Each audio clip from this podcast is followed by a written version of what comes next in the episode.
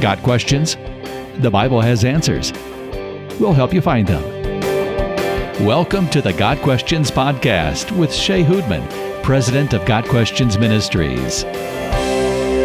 And welcome to the Got Questions Podcast, your questions, biblical answers.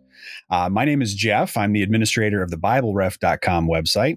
And today we're going to be talking about a topic that has become much more interesting to me lately, uh, partly because I've, I've had my eyes opened to a way in which the church interacts with a particular group of people. And it's something that we don't often think about as Christians, but it is something that's important. And what I'm talking about is something that we refer to as the special needs community. Now, that phrase has a lot of variation. It can mean a lot of different things to a lot of different people. And it's also a sensitive subject. A lot of families have members who they would consider special needs. And that can involve a lot of different things. That can be anything from Down syndrome to autism, social issues, or things that people have maybe never even really heard of or thought about before. And what we're doing today is we're going to talk about exactly how we can discuss some of those. And especially, we want to talk about how can the church be a more inclusive and welcoming and friendly place to families who are looking at special needs. We often talk about diversity, but usually when we think of diversity as Christians, we're thinking about things like race or economics. But ability and disability also comes into that. So the person that I asked to come on to talk to us about this today is a friend of mine named Linda Garber. And without getting too far into the details, I'm going to let Linda sort of introduce herself and explain sort of how she comes to her perspective on the special needs community. So, Linda, welcome to the podcast today. Thank you, Jeff. It's nice to be here. Absolutely. I'm glad you're able to join us today. What I'd like to do is to start with having you give us an explanation of your journey of how you came to know and understand the special needs community and how that connection brought you to connecting that to things like the church environment. Great. Um, yeah, Jeff, just to, to go back some 60 years, I was the um, sister of a brother who had Down syndrome. At that time, this was the early 60s, my parents would have been advised, like most people back then, that this was not a situation that they were prepared to handle. So it probably would be best to place him in some kind of an institution or another setting outside the home. My parents were not of that understanding. They felt that he was a gift from God. And in that, he was a member of our family, just like I was a member of the family, and we were going to work through this together. And that's just what we did. His name was Jimmy. And the Lord used Jimmy in my life for many purposes, but for one, he got me into the field of special education. So the Lord used him to place that desire in my heart. So I became a special education teacher, case manager, and did that at the public school level for 30 years coming alongside that, I actually happened to marry then someone who became a pastor.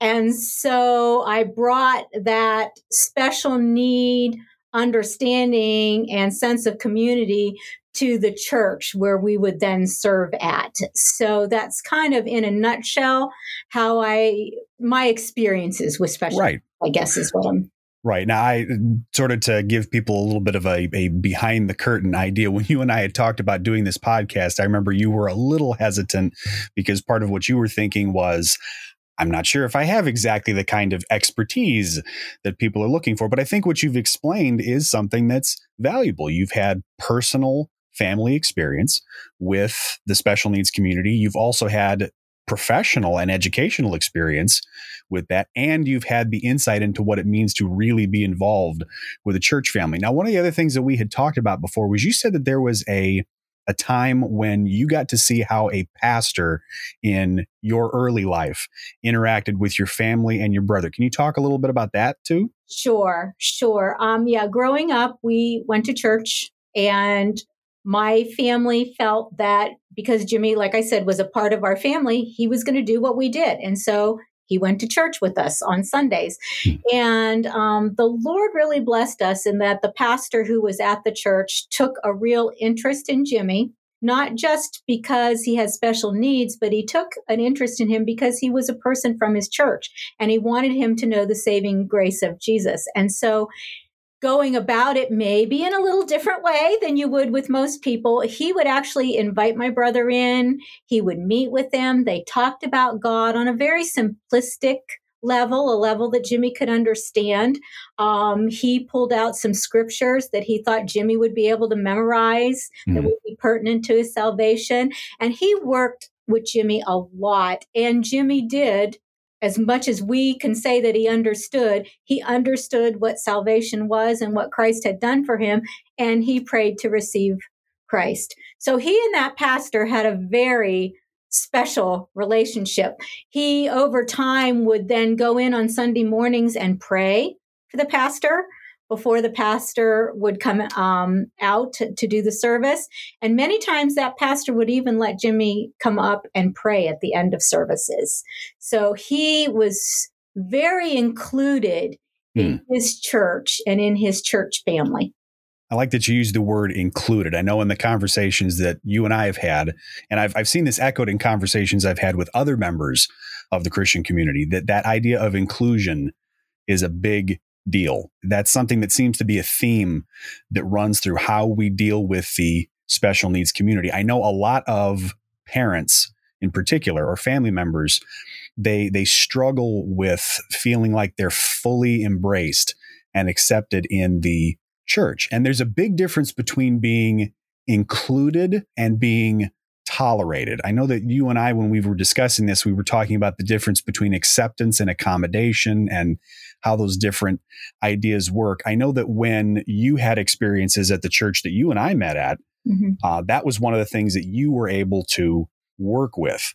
What's your perspective on that idea of the need for for Christians to exert that sort of welcoming, accepting, embracing attitude that goes beyond just putting up with a special needs family and really goes to serving and loving and embracing them. Mm-hmm. Yeah, I think one of the things today that we see is there are very there are certain special needs that are very obvious.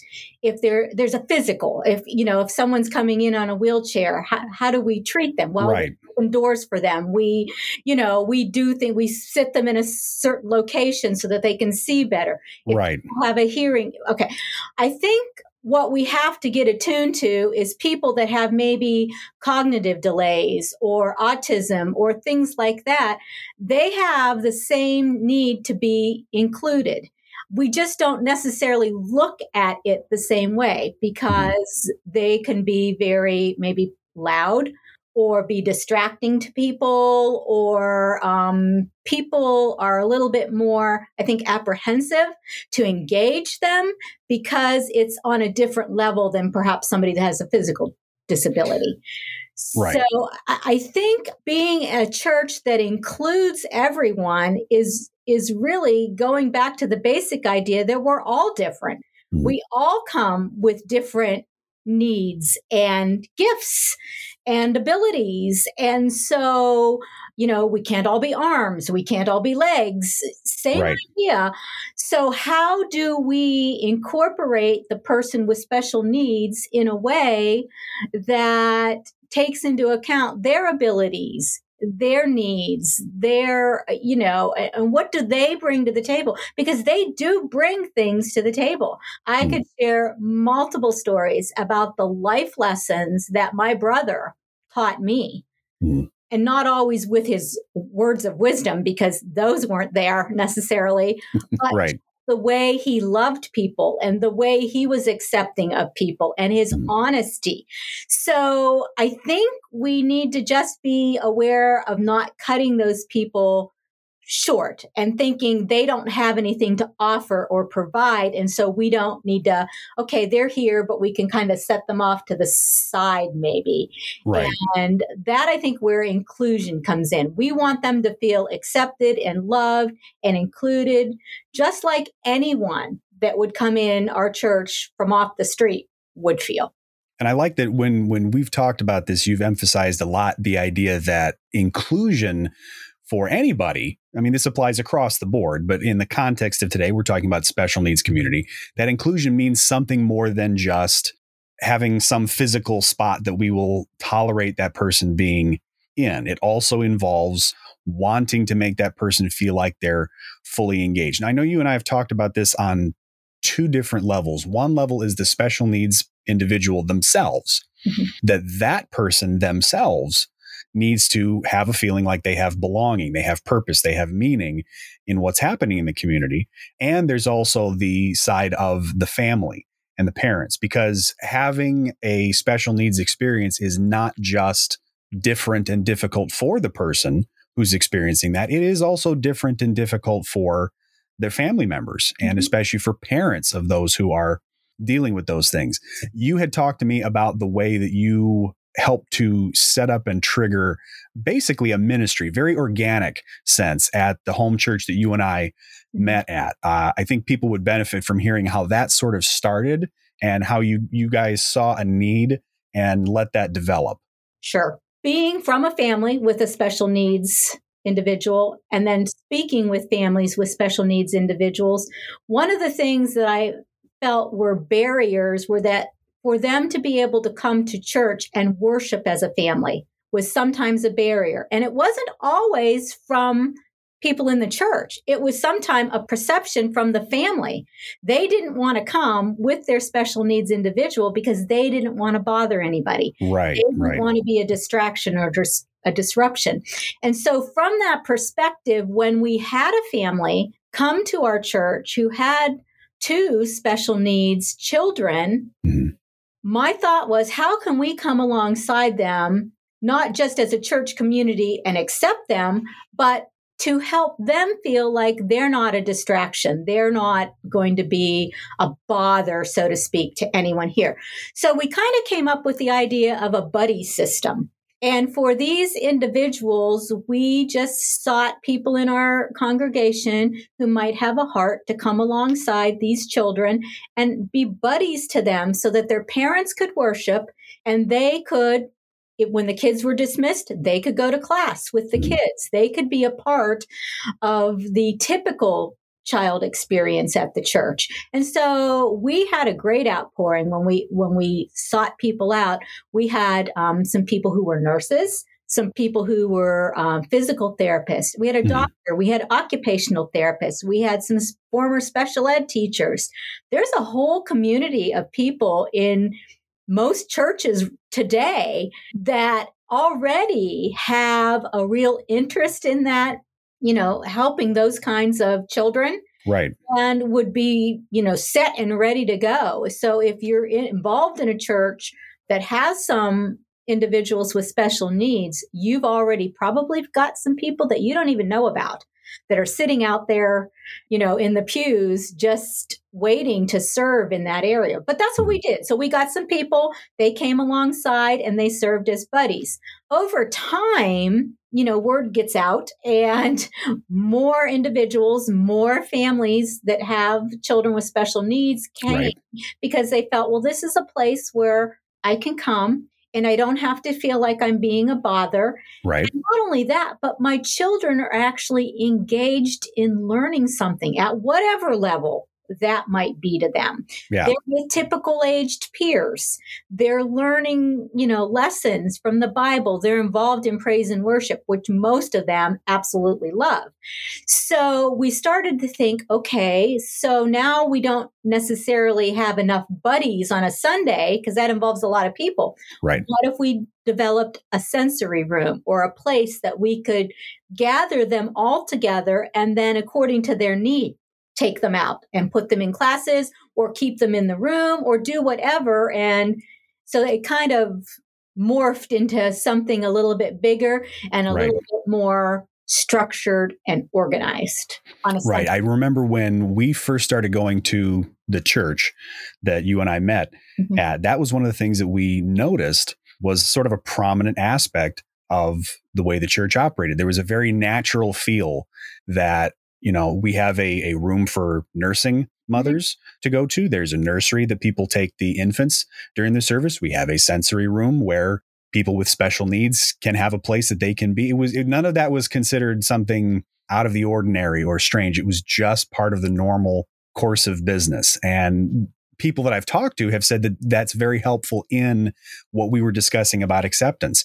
That parents, that family members don't feel like this is some kind of a excessive burden or a bother to the church. They're not sneaking in the back door and feeling guilty because they're trying to engage in it. They feel like they're really involved and they're really part of the accepted community. Another neat idea that you had discussed that unfortunately because of COVID restrictions, I know that our church hasn't done too many times very recently, but you guys also came up with the idea of having a designated service for the special needs community. And I, I, I, wouldn't feel good about doing a, a, podcast like this without at least giving you a second to explain what that was like and how that worked at the church. Yes. What we felt was there was still, as the children got older, and it maybe wasn't as appropriate for them to go in with their typical aged peers because mm-hmm. They still could have benefited from hearing Bible lessons and those types of things.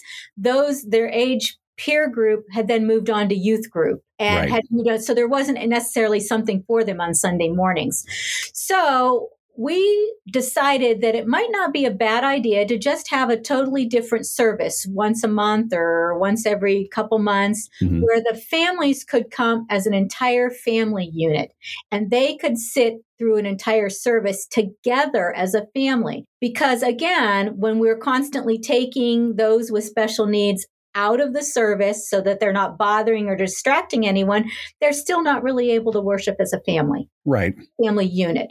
So we decided to put together a service. And basically, what the service was you came as a family unit, or maybe it was caregivers bringing those with special needs. Um, it, we had a lot of different people coming on a lot of different levels throughout the course of that service. But it was a time to come where we would do, again, praise and worship. We would pray. There'd be a sh- short message.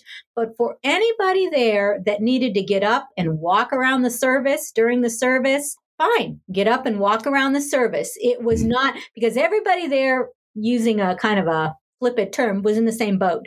Right. well, uh, so it was like, okay, if your child or your adult, you know, person with special needs that you brought, if they need to get up and they're going to need to jump for a few minutes, get up and jump. We're all fine with that.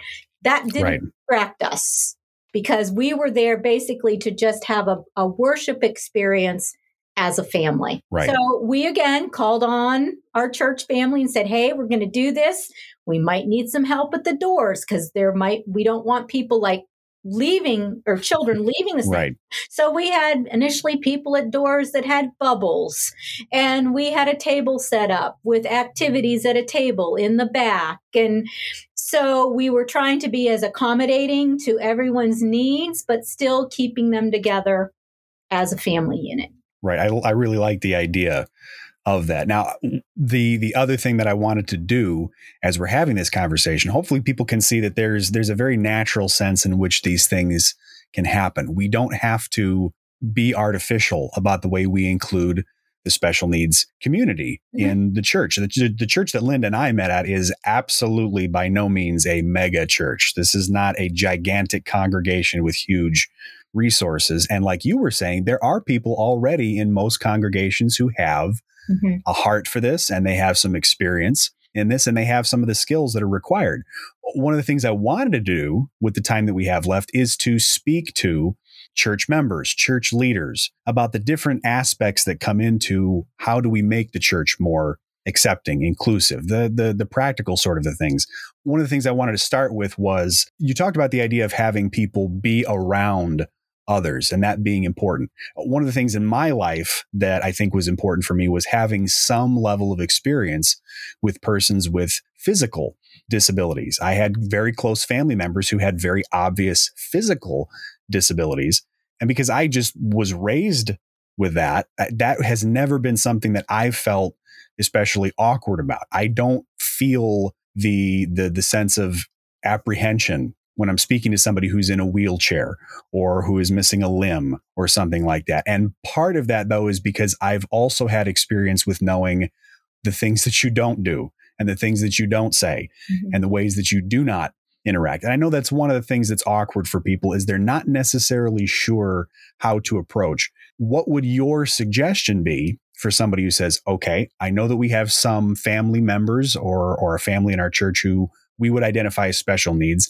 I would like to talk to them. I would like to interact. I would like to welcome them and show them that kind of love, but I don't want to come across as patronizing. I don't want to be offensive. What sort of suggestions from your personal and professional experience would you give to somebody who's looking for that that right balance? How do they go about getting involved without coming across like they're insensitive?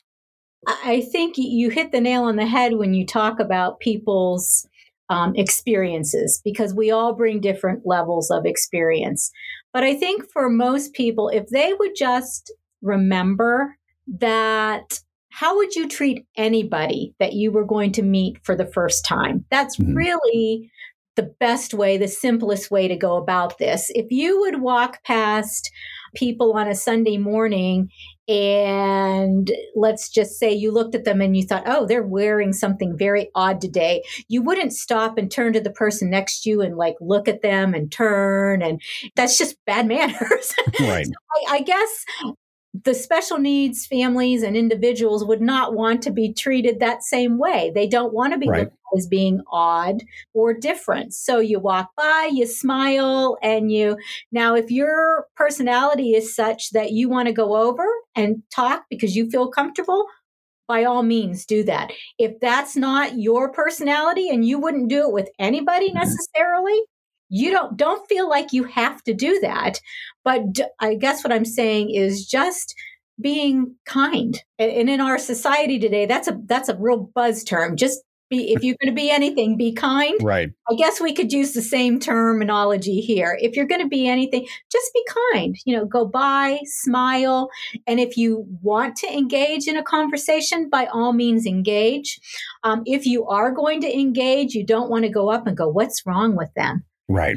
You, you be sensitive. Um, like I said, treat them like you treat anybody else. And just, I think as God's people, for me, like I said initially, just seeing every individual as a gift mm. from the Lord, every individual being made in the image of God gives you a really basic perspective on how to treat other people regardless of whether they're what we call typical or normal or whether they have some type of a special need. They deserve the same love and respect and treatment that we would give to anybody that we would meet in the hallways as we pass in church or you know and and for our church communities we want to be loving to anybody that comes in to our mm-hmm. buildings. We want to be accepting of anyone because isn't that what Jesus was? He was loving, right. accepting, and we as his you know disciples are supposed to do the same thing. And so yeah. really maybe just more of a lesson in our society today of how we need to treat anybody who walks in our in our doors. Yeah, I think that's that's well said. I know that one of the things that we often struggle with is wanting to be accepting and not knowing exactly the right way how. I like that you focused on the idea of, of try to follow the same personality that you would use with other persons. Don't feel like you have to go engage in conversation if if that's not something that you would normally do. Mm-hmm. I've also heard it said that one of the things that you can do sometimes is embrace the awkward. Uh, you know, you just accept the fact that you're right. I, I have not had a conversation with a family who's. Has a member in their family who has this particular struggle. And I don't know exactly what's going to happen, but I do want to go say hello. I'm going to go over and say hello and I'm I'm just going to understand that it may take me a moment or two to to feel out exactly the right ways mm-hmm. to speak. And I think you would agree from having experience that most families who have members with special needs are relatively understanding of that. They understand that other people don't fully grasp and that if they're not expecting a person to walk over right away and know for example um, the person that you're trying to talk to really only answers yes or no questions or they don't really understand what you're saying mm-hmm. or anything else like that it's it's okay to just give yourself the grace to know i'm not going to be perfect mm-hmm. at this but as long as i'm being careful and i'm being loving about it then it really is possible yeah, that's a great. That's a great point, Jeff. That's, that's exactly right. And, and I think just the fact that you are welcoming to them. You know, we're glad you're here because mm. for so many special needs families, I can tell you it was a real chore for them to get there that day. Yeah. There was a whole lot of prep and a whole lot of stuff that had to go on for them to actually get out the door, get in a car, and get there. And right. so the fact that they put enough value in wanting to be with God's people and mm-hmm. worship, you know, I think just letting them know, boy, we're glad you're here. And, yeah. you know, just that kind of thing goes yeah. a long, long way. Well, I think to to sum up, I think what we're looking at getting churches and church members to understand is that the the special needs community, as diverse as it is, that diversity itself is a reason that we need to be ready to be accepting, mm-hmm. willing to cooperate, welcoming with families who have different needs. And we need to understand as believers that those needs are are very much outside the control of those families, but they're still a burden. That's something that to that family has made church and church life difficult. And we don't want to be people who add to that mm-hmm. burden. We want people to feel like there's a place for them. That does not have to happen through some sort of forced or artificial system. I like that in the conversation we've had today, we've been able to see how a lot of these things can just grow naturally. It's mm-hmm. you start with a single step, one family, one thing that they need. Do what you can to meet that need. And then you start to see how, hey, you know, we could apply this same thing here. And then it just takes on a life of its own and becomes a ministry in and of itself. So I, I think I would like to make sure we're encouraging church leaders, especially, not to think that they need to sit down and spend hours coming up with some sort of detailed battle plan for how they're going to immediately solve mm-hmm. this this concern. It's just something where you can find the people who have the heart, have the interest, pick something that you can do and do it. The last thing I would like to do with the time we have left is to give you a, second just to expound a little bit on something that we had talked about that that resonated with me there's a tendency sometimes in churches for us to look at people who have a particular need. Sometimes it's addiction, sometimes it's special needs, sometimes it's something else. And we tell that person, I know exactly where you can get what you're looking for. And it's over there. It's at that other church. It's at that other place. And you and I discussed how that's a mindset that we really want to avoid. Uh, I'd like to hear just a little bit of your thoughts on that before we wrap up today. Again, I think it goes back to the fact that God has a plan and a purpose for each one of us. And he has a place where he wants us to fulfill that plan and purpose. And so for us to take on the fact that sure if you're a bigger church you're going to probably be able to provide, you know, all these big elaborate programs. Right. But if God has you at a church and you feel that's where he's called you to be, and those people with special needs feel the same way, then that's where they need to be. And to tell them, no, no, no, no, no, you would do much better. You would be served much better over at that other place where God's telling them, no, you're right where I want you to be. Mm-hmm. And, um, you know, God might have them there to grow the individuals at the church. I mean, there, there's many plans and purposes that the Lord has for this. But I think what I would hope that people would gather from our conversation is that God will prepare you. He will bring people forward to help with this.